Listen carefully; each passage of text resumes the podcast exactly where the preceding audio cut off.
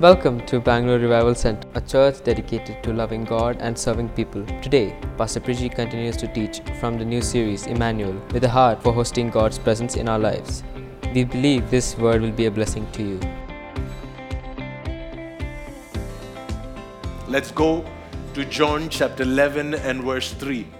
It says, The two sisters, they sent a message to Jesus telling him, Lord, your dear friend is very sick.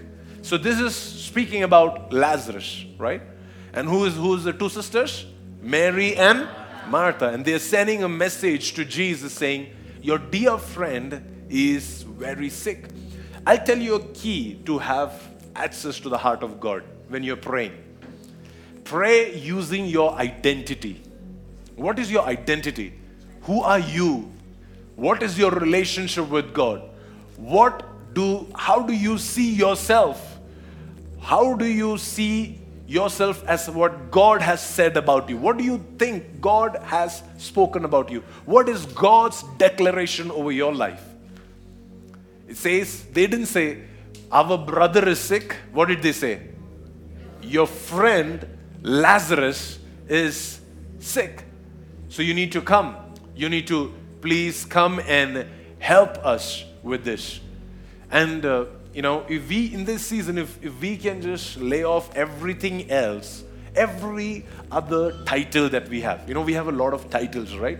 We have a lot of um, things that we can bank on. We'll say, okay, I'm a father, I'm a pastor, I'm a husband, I'm a, uh, you know, employee, I, I do this, I do that. All of these gives us identity in human relationships. But when you come to God, if you can exercise the identity that you have in your relationship with God, in your relationship with Jesus, that is the, that is the identity which will give you access into the heart of God. And here they say, Lord, your dear friend, he is sick. But what is Jesus' response? It says, But when Jesus heard about it, he said, Lazarus' sickness will not end in death. No, it happened for the glory of God, so that the Son of God will receive glory from this. So Jesus' response was not one of, okay, wow, there is a problem, let's quickly fix this. His response was saying, this is something that is going to bring glory to the Father. This is something that is going to bring glory to the Son. So this problem is not a bad problem. This problem is, is not a challenge, it's not an issue. This is a problem where we will focus and we, we, will, we will not immediately do anything. We will wait and we will let this problem become worse. I'll tell you this your success, it'll depend greatly, it'll depend so much on how you're able to determine and identify those circumstances in your life that are meant for the glory of God. There are some circumstances in your life that you need to actively, quickly run and do something about it. And there are other circumstances of your life that you shouldn't be doing anything about. And you should just withdraw and just wait and watch and see the glory of God in action. Your success will depend on how much you're able to identify those things in your life that you should not be putting your hands into, that you should not be rushing to do anything about, that you should not be you know, fixing. We, you know, as uh, especially men, we, we are fixers. We want solutions, right? Immediately, something is going wrong, let me go and fix it. And yes, it's a good thing. You know, God has given us His wisdom, God has given us His grace to fix things. And yet, Jesus in this place, He said, This particular problem I'm not going to fix this particular problem, I'm going to let it become worse. I'm going to not answer this particular prayer because this is not an ordinary. This, this is not just a problem for you, this is a solution for a lot of other things. This is going to bring glory to God. So, in this season, you need to identify some of those things in your life where you know you can't do this on yourself, but if you let it go and the Lord takes over, man, and if God answers that and if God does it, you know this is going to be for the glory of God. So, those things you need to learn how to just withdraw and not do anything about it. And when you see, when you turn back and you see, man, I could never have done this in a hundred million years if I would have tried this in my own strength. But if you would just let it go, the Lord will do His work. And when He does His work, there are two people in this place that experience glory. Jesus said, This is also for the glory of God. He's referring to His Father. And He says, And it is also for the glory of the Son. So, there are two people who can experience glory when you let things go God's way. You can either push for things to go your way or you can either let it happen God's way. And when you let it happen God's way, there are two people who can experience glory. One is God will get the glory out of what is happening in your life. And second, you will also get the glory. See, sometimes we think that God doesn't want to share his glory with anybody, which is true. God, God will not share his glory with anybody. That is, if you try to run after that glory, if you try to steal that glory, if you try to, uh, you know, take that glory on your own, He will not.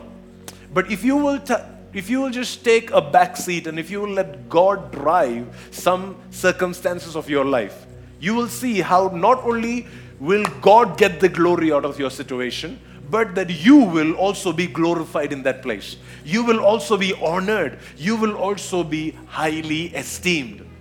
You talk about it throughout Scripture. You would find that wherever God is glorified, God would also glorify His sons, His servants.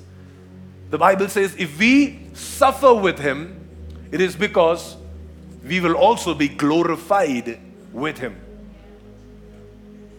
So it's possible that you and I can be partakers of that glory, partakers of that, uh, that, that uh, blessing, partakers of that very presence that God wants to release upon us. But it is necessary that we will learn to step back when we need to step back. We will learn to slow down when we need to slow down. We will learn to not do certain things if we have to really experience that glory. See, I'll, I'll take you to this glory in a, in a bit. Let's go further with this story. It says, So, although Jesus loved Martha, Mary, and Lazarus, one more time, although Jesus loved, one more time, loudly, loudly, I want this to get into your heart okay very clearly it says so although jesus loved martha Mary, and Lazarus, he chose to stay where he was for the next two days. I like the details that are given in the scripture. He says, although Jesus loved them, he chose not to answer their prayer. He chose not to make his presence be available for them. He chose not to quickly manifest himself. You know, we're talking about God's presence with us, right? He chose not to go in spite of Him loving them, in spite of them loving Him, He chose to withdraw Himself from them.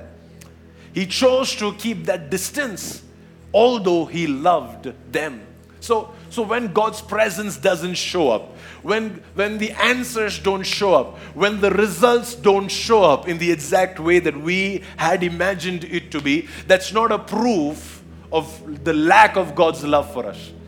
That is not God saying, I don't care for you. You know how many times in a, in a, in a week we ask God if you really love me? If you love me, then you have to come. If you love me, you have to go there. If you love me, then you have to, you know, make sure this job comes to me. If you love me, this guy has to say a yes to me, you know? Don't, don't tell me you've not prayed that. I know, I know from your nervous laughter what you mean. If you really, if you really love me, you know, this has to happen in my way. And the Bible says, although Jesus did love them, Jesus chose not to go. Jesus chose not to make his presence manifest. See, the test of our loyalty to God, the test of our love for God is not when God's presence shows up, it is when his presence does not show up. It is when He doesn't answer all of our prayers. See, we can all worship when His presence comes, right? Yeah. See, there are different levels of the presence of God. One is the presence of God which is available everywhere, all over the world, right? Yes? He's omnipresent. But there is a different level of God's presence where it, His presence begins to manifest. And that is when we, we, it becomes tangible. It begins to touch our senses, different senses. It, begins to touch our, our, our thought processes. It get, begins to affect us, our visions, our, our physical feelings. Everything gets, gets taken up, get caught up when His presence come in that level, right? And when He does come in that level, it's very easy to worship Him. It's very easy to just, you know, throw the phone away and just, you know, fall face down in His presence. But you know what is hard? It's hard when you don't, when His presence doesn't come.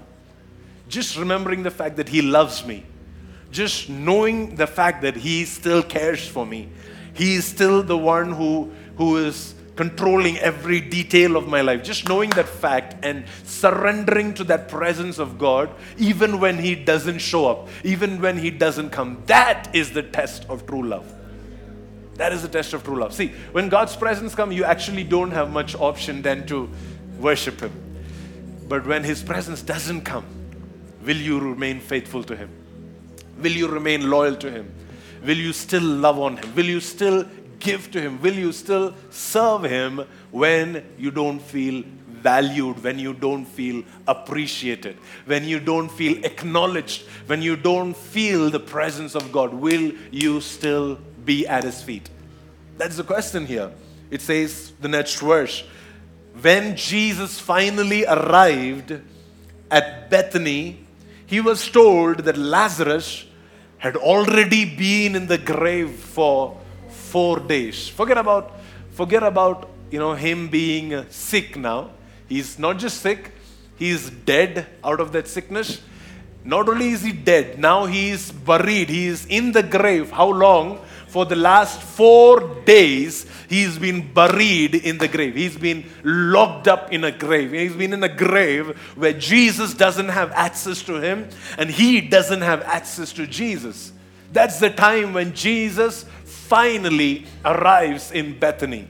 So I, am just going to declare this over whatever is locked up today in your life, whatever is shut up today in your lives, whatever you think is beyond God's control, beyond the hand of God, beyond what, what, whatever I have prayed for. I, I don't think there is any point in praying for this anymore. I don't think there is any point in believing about this anymore. I don't think there is any point in desiring for this anymore. Whatever is locked up in your grave, I speak to those things right now in the name of Jesus. A hope is being released. Right now, as you receive my voice, a hope is being released. Because God says it's never too late. Come on, tell your neighbor, it's never too late. In God's economy, it's never too late. In God's economy, it is never too late. Never. It's never too late four days may look really, really late because by now he's beginning to stink. By now he's decomposing. Humanly speaking, this is too late. This is, you know, if Jesus had to heal him, Jesus should have come as soon as he heard about this sickness. But in God's economy, it's never too late. So if you're worried about that financial struggle, it's never too late. If you're worried about your marriage not happening, it's never too late.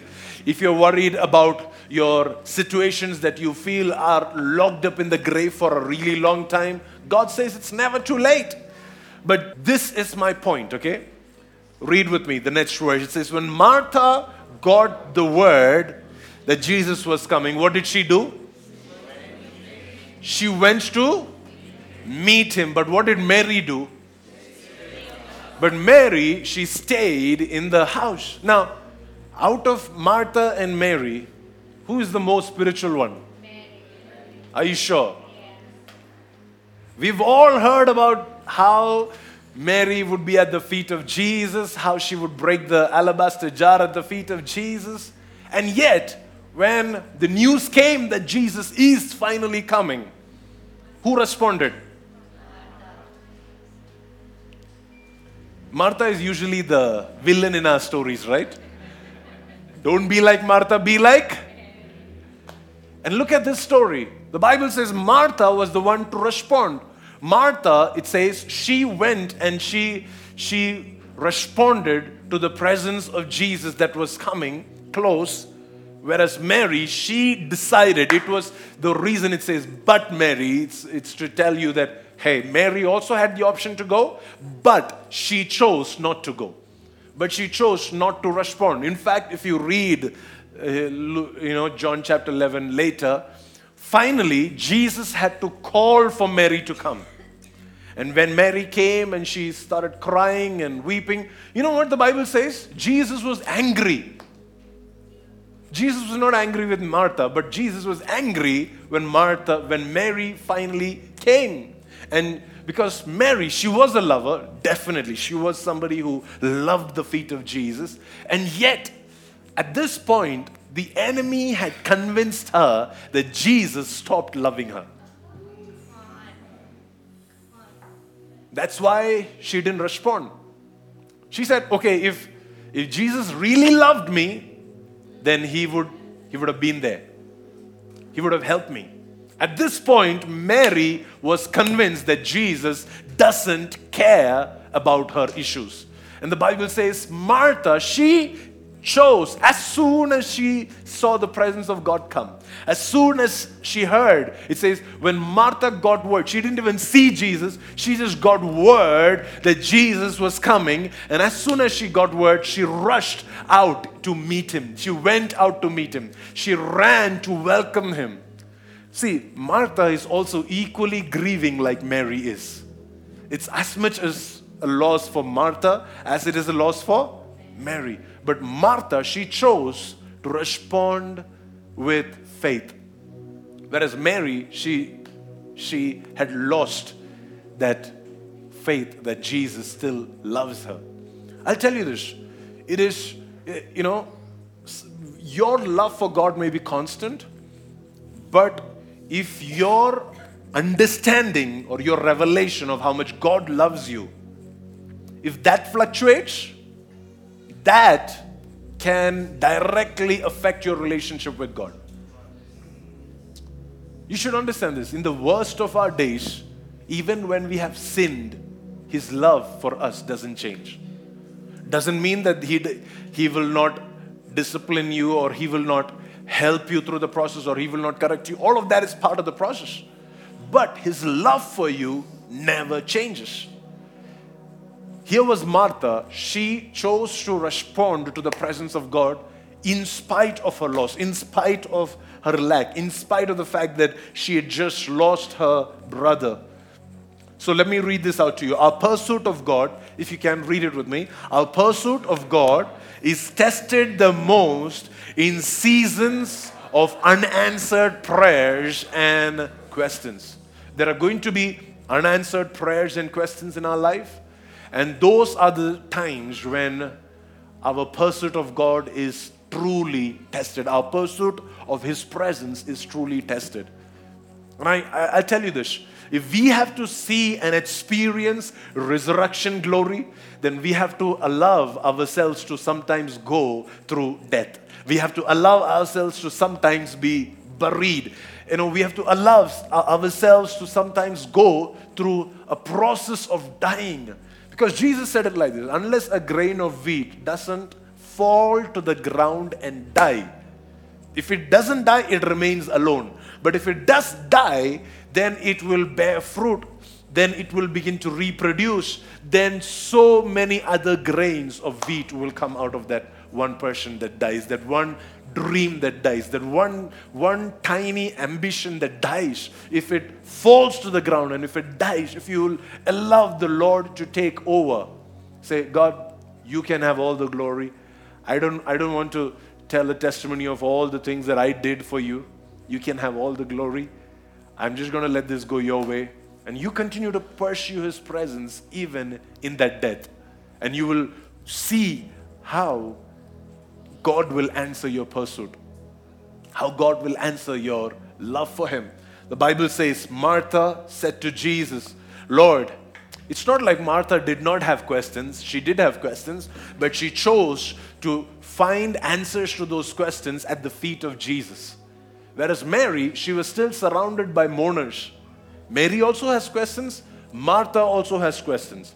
Mary chose to continue to express her grief to mourners, whereas Martha, she came to Jesus and she chose to express this to Jesus, saying, Lord, if you had been here, my brother would not have died. My brother. So she's she's telling a fact. It's true. If your presence would have been there, I've seen you do this before. See, till now, Jesus never really healed or did anything specific for his friends. If you, if you study all the scriptures, he, except for Peter's mother in law, you know, he didn't really heal anybody or help anybody that he that was very close to him. Am I right in saying this? Like, is there an exception? Here was the first time, and even Martha, Mary, and Lazarus, they didn't follow Jesus because of what Jesus did for them. They genuinely believed who Jesus was and they loved him and they believed that Jesus loved them, and because of that, they were in that deep, close, personal relationship with Jesus. And that is why I believe, this is my perspective, okay? That is why I believe Jesus delayed. Because Jesus could trust these guys to still trust him. Whereas, whereas a Roman officer who has no clue about who Jesus is, as soon as he came and called, Jesus was like, okay, I'll come. But a Martha and a Mary, Jesus expected them to still trust him even when he didn't answer their prayer. Because he knows, hey, I have a relationship with these guys.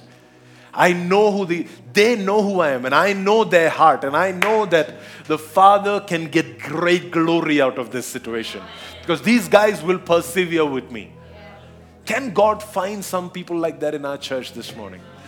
That God can say, man, I, you know, like, like God did with Job, you know? You know what God did with Job, right? God actually called Satan and pointed to Job, saying, Here is this, your next target. Go, try. Let's see what you can get out of him.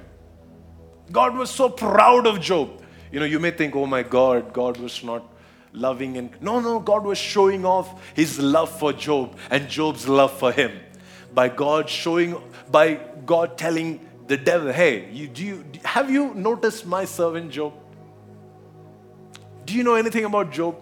This is how he loves me. This is how much he loves me. And God was so proud about his devotion to him. In fact, Job would say at one point, even if he would slay me, I will still wait on him. And that's why you see resurrection power manifest in Job's life, where God blessed him in such crazy measure. And here, the Bible says Martha is asking a question to God, saying, If only you had been here, this would not have happened. Verse 22, it says, But even now, I know that God the Father, He will give you whatever you ask. So, right now, earlier, she would, she would release a question, her doubt, her fear, and now she's telling about her, she's expressing her faith, her confession. And she says, Lord, but even now, I really believe that if you would say something, if you, if you would speak a word, then the Father will answer that. Even now, I believe that. This whole incident has not destroyed my faith, it has not destroyed my belief in God. I still believe. I still trust you. It's been four days. I know how hard it is, but I still trust you. And then Jesus told her, Jesus replied to her, Your brother will rise again.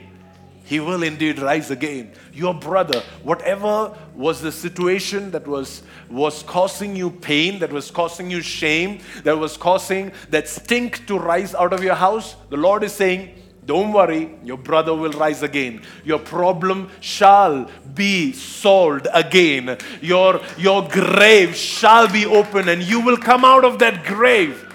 He knows how to do it. He is a God who is an expert in giving beauty for ashes. Beauty for ashes. He is an expert in doing that. He, he knows how to change our clothing. If you have sackcloth on you, He knows how to give you a garment of praise. He knows how to turn your mourning into dancing. So the Lord is speaking this over your life this morning. He's saying, Hey, don't worry. It'll happen. It'll happen. Your answers will come. Then Jesus clarified to her. You know, she, she thought he's talking about the being risen again on the last day. And then Jesus clarified to her. And Jesus now says, Hey, wait a minute. You're not getting my point. What I'm saying is, I am the resurrection and the life. Anyone who believes in me will live even after dying. So now Jesus is shifting gears here. Okay? Now Jesus says, No, no, no. You, you, you're not getting the point, friend. What I'm telling you is not what, what I will what will happen to him eventually, what will happen to him naturally. What I'm telling you is that you need to see who I am I know that you understand Lazarus is my friend, but now you need to know who I am. I am the resurrection and I am the life. Now, anybody that believes in me, they will live even after dying. Even after dying. So, what, what Jesus is saying is, your death is not your finishing point. We studied something about this last week also, right? How you may die, but your your what what has been born of the Spirit and has been sustained in the Spirit cannot die. The the things of the Spirit has no expiry date. The things of the Spirit don't die because you you you should understand the things of the Spirit is born in resurrection power. Yeah. And that is why it cannot die. That is why Enoch, when he desired to be like God who made him, he couldn't die. He couldn't die. See, the Bible says God created Adam to be like, and Adam died. Enoch, Seth died. All of these guys died, but, but there was an Enoch who said, No, no, no, I want to pursue becoming like God. I want to pursue his presence. The Bible says he didn't die. He didn't die. He was not, he disappeared, but he didn't die. He was not available for people, but he didn't die. Friends, let me tell you this. What you have, what you and I have access to this morning is not an idea of God. What you have, a, you and I have access to is not a, another religious belief system that okay, Jesus died for us, Jesus rose again. Information that you know, need to know to get saved, to get to heaven. No, no, no. What you and I have access to is the raw, real resurrection power of God. That is the power that we have access to. And Jesus says, I am the resurrection. I am the life. I am everything that you need to bring your Lazarus out of that grave. I am. Not that I will do, but I am. I am all that you need. I am all that you want. I am that. I am the answer. I am the resurrection. I am the one. He is the raw, real resurrection power of God. And that is the power that is available for us this morning, guys. If we will just believe. It says, so, and, and it says, anyone, anyone, anybody in this category, anyone? It says anyone. It doesn't say Jews. It doesn't say believers. It doesn't say those who regularly go to churches. Anyone who believes in Him will live even after dying the next verse. It says, Everyone who lives in me, read it with me. Everybody who lives in me and believes. So there are two things you need, two things that you need to do. One, you need to believe in him, which is to believe the words that he says. When he releases a word, when he releases a revelation, you need to trust that.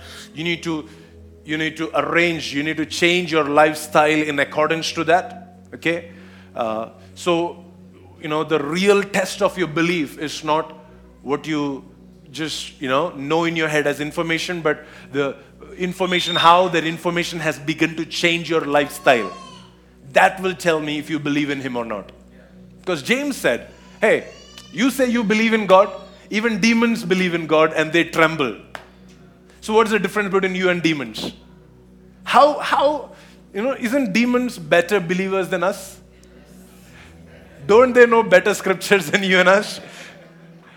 And, and in fact, you know, you and I, we, we believe in God and we put a leg on our leg and we sit like this in church. But guess what? The Bible says demons, they believe in God and they tremble.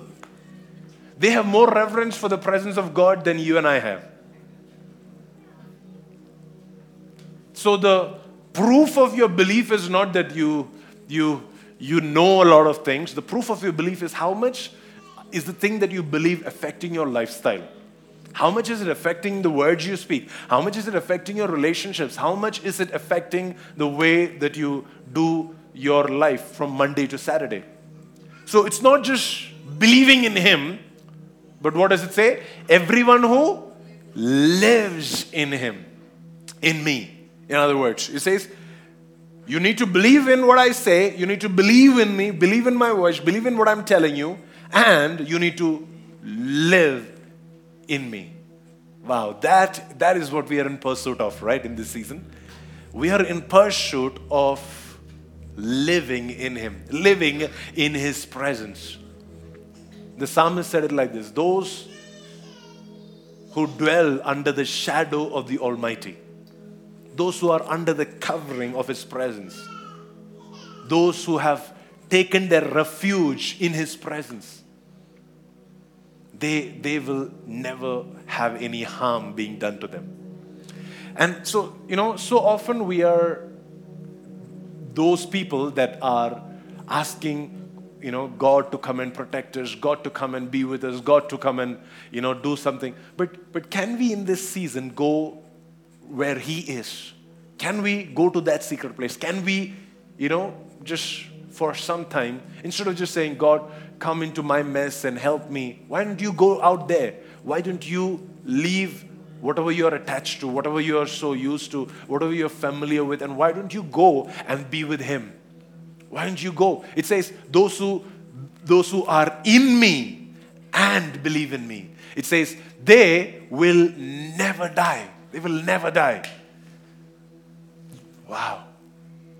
See, what, what the Lord is releasing this morning is a secret of how we can give birth to ministries, we can give birth to families, we can give birth to uh, companies, we can give birth to organizations, to movements that will never die, that will carry the resurrection power, that will carry the DNA of Jesus. The DNA of Jesus never dies, right? That will carry the DNA of Jesus. And that will happen when we learn to live in Him, live in Jesus, live in His presence, and believe in Him.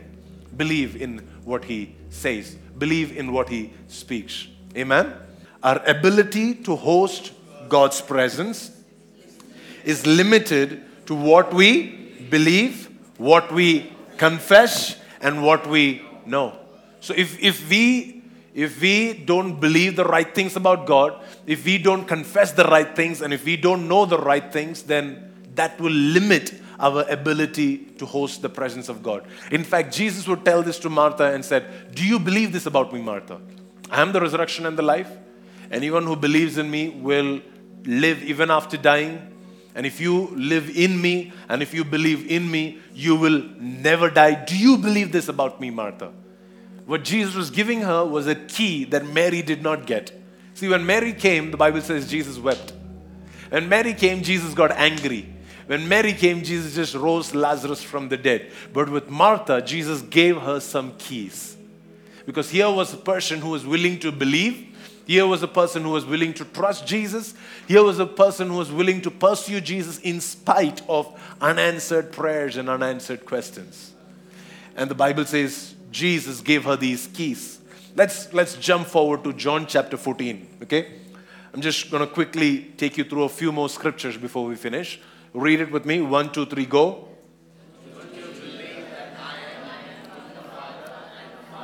Is in me. The words that I speak are not my own, but my Father who lives in me does his work through me. This is Jesus teaching his disciples, and he's saying, Don't you believe this? You need to believe this. What should you believe? You should believe that I am in my Father, and my Father, He is in me. And the words that I speak, they are not just my own. They are not just my words. They are not just what I feel like. They are not just what I believe. They are the words that the Father who lives in me, He is speaking those words. And because of which, those words are now producing works. It says that the Father who lives in me does His work through me. So, what Jesus is saying is, these words that I'm speaking don't just, you know, fall uh, just don't just think that these words are empty words. These words have power. Why? Because I live in my Father, and my Father lives in me. And because of which, these words that I speak, these words has the power to become works. That's why it says it's the Father who lives in me who is doing his works through me. Now it's no longer just words, now these words are becoming works. See, this work is what will bring glory to God, right? See, when, when Lazarus rose up from the dead, it brought glory to God. When people saw that, when people heard the prayer Jesus prayed, that brought glory to Jesus. And Jesus is saying here, see, this is the key. The Father living in me and me living in the Father, and the words that He that I speak these words are not just my own, but it is the Father's works that are flowing through my life. So, can it be that you and I can reach a place where we can pursue such deep intimacy with God, such deep, close relationship with God, such deep level of pursuit of His presence, where every word that you speak will reflect the heart of God? Every word you speak will reflect what God is doing in our lives. And that word, when it comes out of your mouth, it will not just remain as a word, but it will go out and produce the work that the Father wants to do. So when we speak a word, you have to, you have to be very careful about the words you speak. When you say, Oh, I wish this happens to him, I wish this happens to me, are, ah, is that something that is inspired by the Father who is living in you? Is that something that is inspired by the presence of God that you are living inside? If it is, then that word will not just remain as a word, that word will produce life. That word will become works that the Father is doing through you. You and I, we, we may think that just pursuing the presence of God is the end in itself. It is, in a way, it is the end in itself. Being in the presence of God is the end in itself. But I'll tell you something anybody who, who pursues intimacy will also produce fruit. Do you know what I'm talking about? If you are intimate, if a man and a woman become intimate, what happens? There is a child that is born out of that intimacy. There is a work that comes out of, there is a visible result of that intimacy. So it is not possible that we can be intimate with God and nothing real, tangible, sustainable thing be born. That it has to happen as a natural result of our intimacy with God. Works has to be born. Fruitfulness has to come. And Jesus says, Hey, this, this is my key. You want to know my secret? I live in my Father, and my Father lives in me. And the word, words that I speak, I, I, I don't let my words be just my words, but my words are what my Father is working and speaking through me. So now he's telling the disciples, okay? Now just believe that I am in my Father, and the Father is in me or at least believe because of the work that you have seen me do. See, if you don't see where I'm coming from, at least see the result of my life. And then you believe that I am in my Father and that my Father is in me. Because this is the key, this is the secret. If you can get this, my dear disciples, you will get my way of doing things if you will believe this. Because if you believe it you will walk that lifestyle. And if you will walk that lifestyle you will you will have the fruits. You will have works that reproduce that same lifestyle. That will represent that same lifestyle. Then he goes on to say hey or at least believe because of the work that you have seen me do. Next verse i tell you the truth. Anyone who believes in me will do the same works that I have done, and even and even greater works because I am now going to the Father. So, so what Jesus is saying is, hey, now you who believe in me, you who want to live with me, now you will produce the same works that I have done, and even greater works. How? Intimacy produces fruitfulness. Intimacy is not the not you know sometimes we we idolize intimacy and we think that this is it. No, intimacy will have to naturally produce fruitfulness. And if we are pursuing the presence of God without a revelation of who this God is, what He can do in us, then we will, we will remain barren. Then we will remain fruitless. Then we will remain childish. But when we pursue the presence of God and we know who He is, we know He is the resurrection and the life. And with that knowledge, we pursue that presence of God, automatically resurrection life will be produced through our words, and that words will become works, that works will become greater works.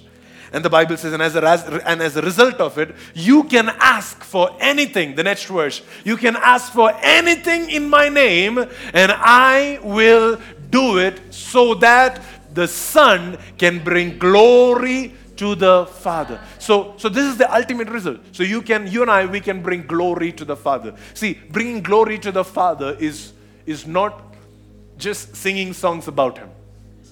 We think, oh, I'm bringing glory to the Father by singing song. But if you see, Jesus did not bring glory to the Father among the disciples. He brought glory to the Father among people that didn't believe about Jesus, that didn't believe about God, that didn't really know the way of God. Those are the people among whom Jesus brought glory to the Father.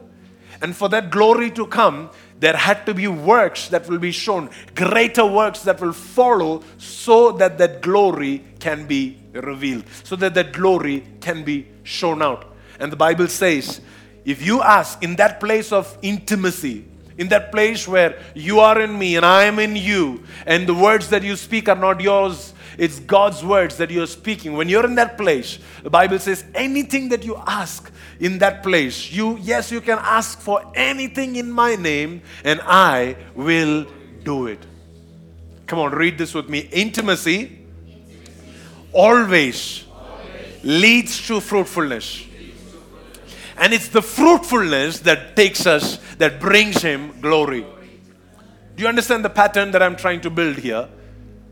We, pre- we pursue the presence of God, we pursue intimacy with a revelation knowledge of who God is, with a revelation perspective of who He is. And in that intimacy, we produce fruit we produce works. That works become greater works. That greater works will bring glory to God through our lives. So, intimacy has to produce fruitfulness, and fruitfulness has to bring glory to God. I'd like to read uh, Colossians chapter 1, verse 15 onwards. I know the whole of last year this was our benediction, right? I hope that you know this by heart by now.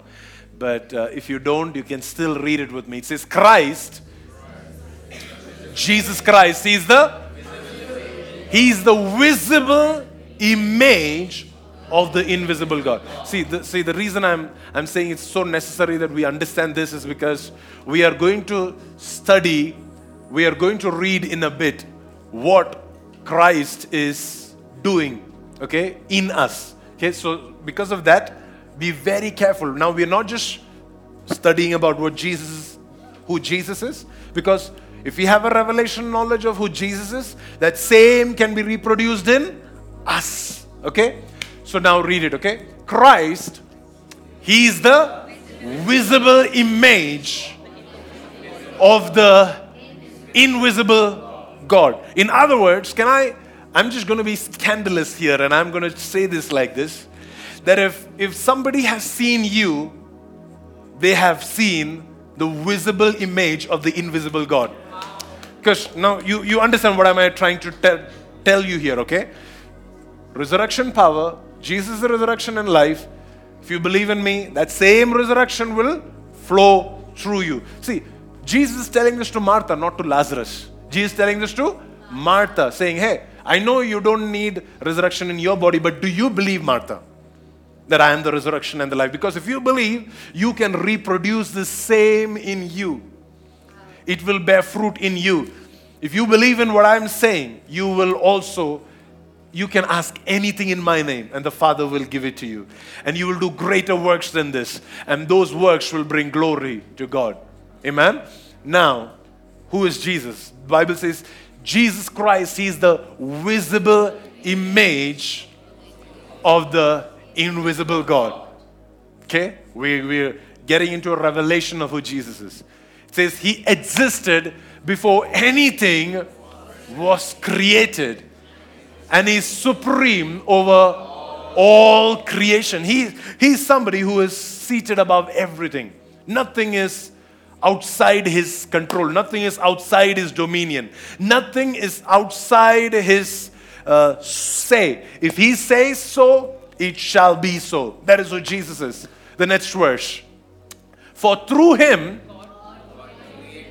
God created, God the Father created through Jesus everything in the heavenly realms and on the earth. He made things that we can see and things that we cannot see. What are the things that we cannot see? Things such as thrones, kingdoms, rulers, authorities in the unseen world. Every single thing. Things that we can see and things that we cannot see. Who, who created all of them? Jesus, right?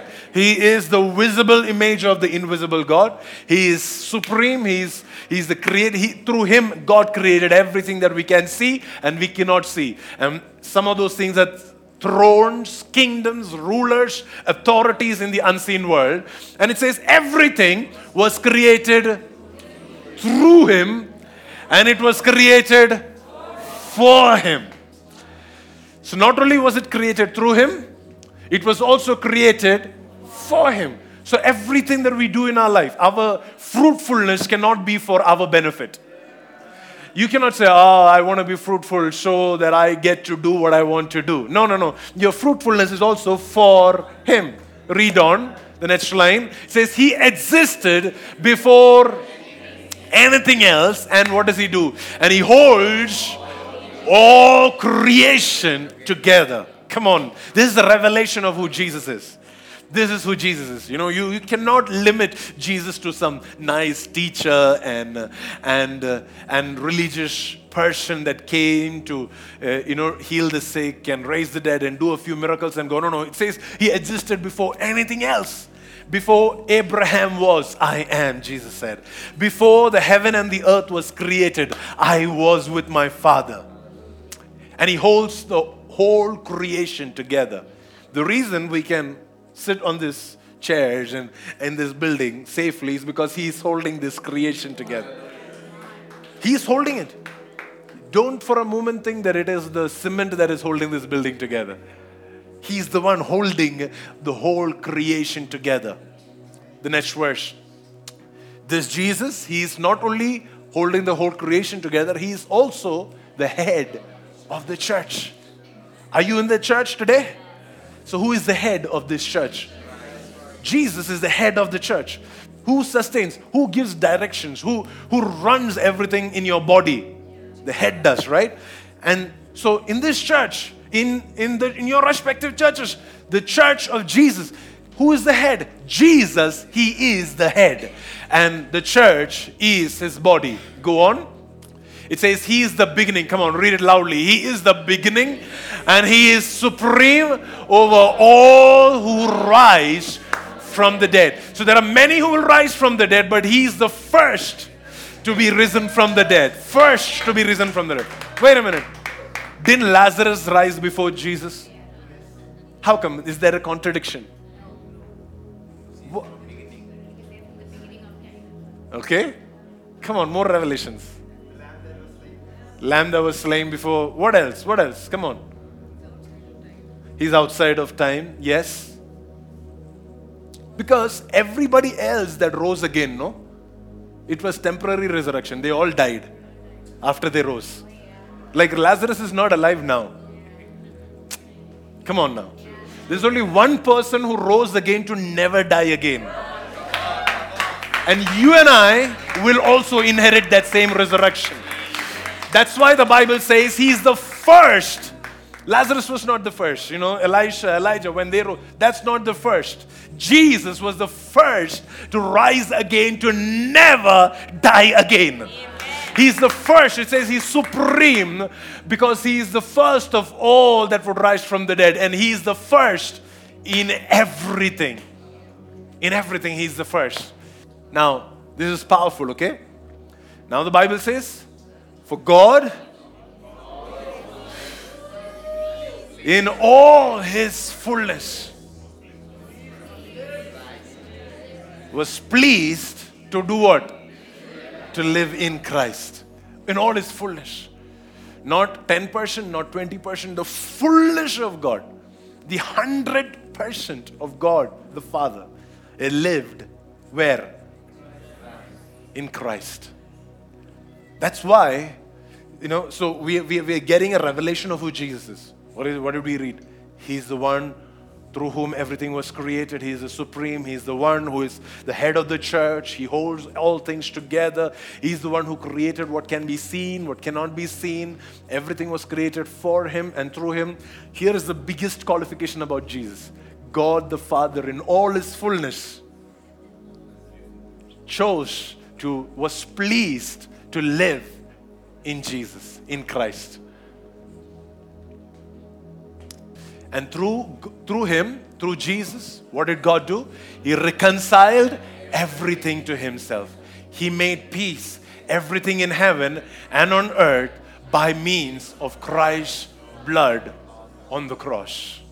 Are you ready for the next one? This is, this is something that will help you. It says, Now, this is who Jesus is, right? We just read who Jesus is. Now, the Bible says, For now, God wanted them or us, you and I, to know that the riches and the glory of Christ are for you. God wanted you to know that all of that Jesus is, is for you, is available for you. They are for you. God, every, you know, the fact that Jesus is supreme, He is He's creator, He is in control of everything.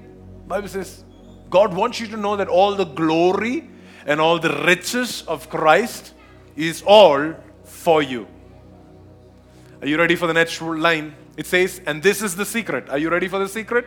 This Christ, we read the description about him. This Christ, who is supreme, who is the first to rise from the dead, who is the, uh, the one holding everything together. It says, This is the secret. This Christ now lives in you. Wait a minute. I just read something. I read that the fullness of God lives in Christ. Now, that Christ lives in you. It says, This, what does it say? This gives you an assurance that you are also going to share His glory. Christ in me is our hope of glory. Christ's presence, His presence in me. That is the assurance. That is the that is the seal that you and I will experience the glory of God. We will walk in the glory of God. We will live for the glory of God. We will do things that will bring glory to God. It's the presence of Christ in me. And because of that, there are things that are that you have never thought is possible which will become possible.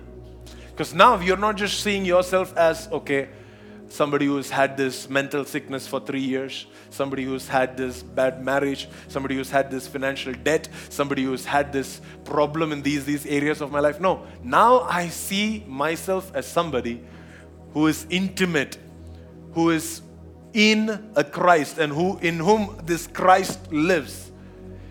And this is the Christ who holds everything together, who is shifting kings, kingdoms, thrones, throne rooms, everything for me.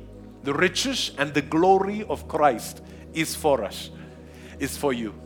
And this riches and this glory of Christ, it now lives inside you.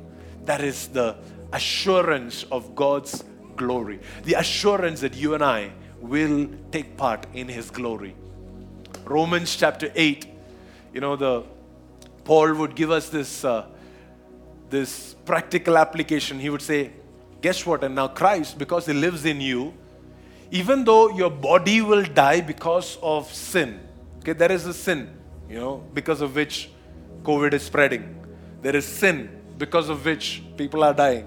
There is sin because of which there is poverty. There is still sin in the our land because of which there are problems, challenges, issues, divisions, all of that happening, right? And eventually, if the Lord doesn't come before that, we will all eventually physically die. It says, even though our body will die because of sin, the Spirit, He gives you life because now you've been made right with God. He gives you life. Verse 11, it says, The Spirit of God that raised Jesus from the dead, what does He do? He lives in you. Christ lives in you. The Spirit of God, He lives in you. This resurrection power that brought the physical body of Jesus out of the grave, that same presence, that same power, now He lives in you. And what is He doing? And it says, just as God raised Christ Jesus from the dead, now what will He do? Now He will give life to your mortal bodies by the same Spirit that is living in, in you. The same Spirit, the same grace the same power that raised Jesus from the dead, now that lives in you. Now that lives in your hands. That's in your cell, in your organs. That, that power is breathing and living in you. Whatever, whatever, whatever you're looking for, whatever answers you're looking for, is already inside you. You don't have to go looking outside. I'm not saying you don't need help from the others, from others. If you need to go to a doctor, you can. If you need to go to a counselor, you can. But the power is already inside you. The answers is already inside you. The solution is already inside you. We're talking about hosting God's presence. I'm telling you, this is the heights where, the, where, Jesus, where God says, the fullness of God that lives in Christ now lives in you. And Paul says, Paul would add this, and he says, This is the secret, this is a mystery that is Christ in you, the hope of glory. That Christ, He lives in you, which is the assurance that you will share His glory. So this morning, I want to declare this that because that same resurrection power, see, what am I doing when I'm teaching you these things? I'm giving you a revelation of who God is and what God can do in your life. Now, from Monday to Saturday, you will see some practical applications of that revelation. Now, from tomorrow onwards, starting from today, I want you to go out there and exercise this revelation, exercise this authority, exercise this grace, and you will see things that you have never dreamt possible. You will see it come to pass. Because there is power in your words. You remember when you live in Him? And He lives in you, and the words that you speak, that words will become works. That works will become greater works, and that will produce the work of God, that will produce the move of God, and that will bring glory first to God. And be ready because God is about to glorify some of you. God is about to put a spotlight on some of you. Before that happens, you have to die to yourself. Because when that happens, when that spotlight falls on you, if you have not died to yourself, it's a very, very dangerous place you will, you will begin to enjoy that glory and take it all in instead of laying that crown back at the feet of Jesus. But you have to be, you have to be ready for that. You and I, we are going to be partakers of the glory of God. You and I, we are going to be partakers of encounters. You and I, we are going to be partakers of a revival. We are going to be partakers of a move of God, of a work of God. You know, this week, I want you to, by faith, go start you know, looking for areas and opportunities. Identify opportunities for God's glory when you go to work. You know, don't, don't just say, God just solved this problem. Instead, say, Christ now lives in me. The power the fullness of God now lives in me. And I've been walking with Him, He's been walking with me. And now I can speak a word. That word that I speak, it can produce power, it can produce a change. And that change will bring results. You know, I'll tell you this most often than not, this power will work when you when you try to help somebody else than when you try to do it for yourself. Okay? Try this out, okay? Try for try praying for somebody else's healing. Try praying for somebody else's financial breakthrough. Try praying for somebody else's, you know, blessing. And you will see the hand of God come through for you. Come through. Showing the glory of God, showing off God's glory and His power through your life. Come on, lift your hands. Let's pray together. Thank you for downloading today's sermon. We hope this ministered to you and your family today. Connect with us at dreamingrevival.com and you are welcome to join in to any of our Sunday celebration services at 11 a.m. Or you can tune in to our live stream at youtube.com slash God bless you and have a blessed week.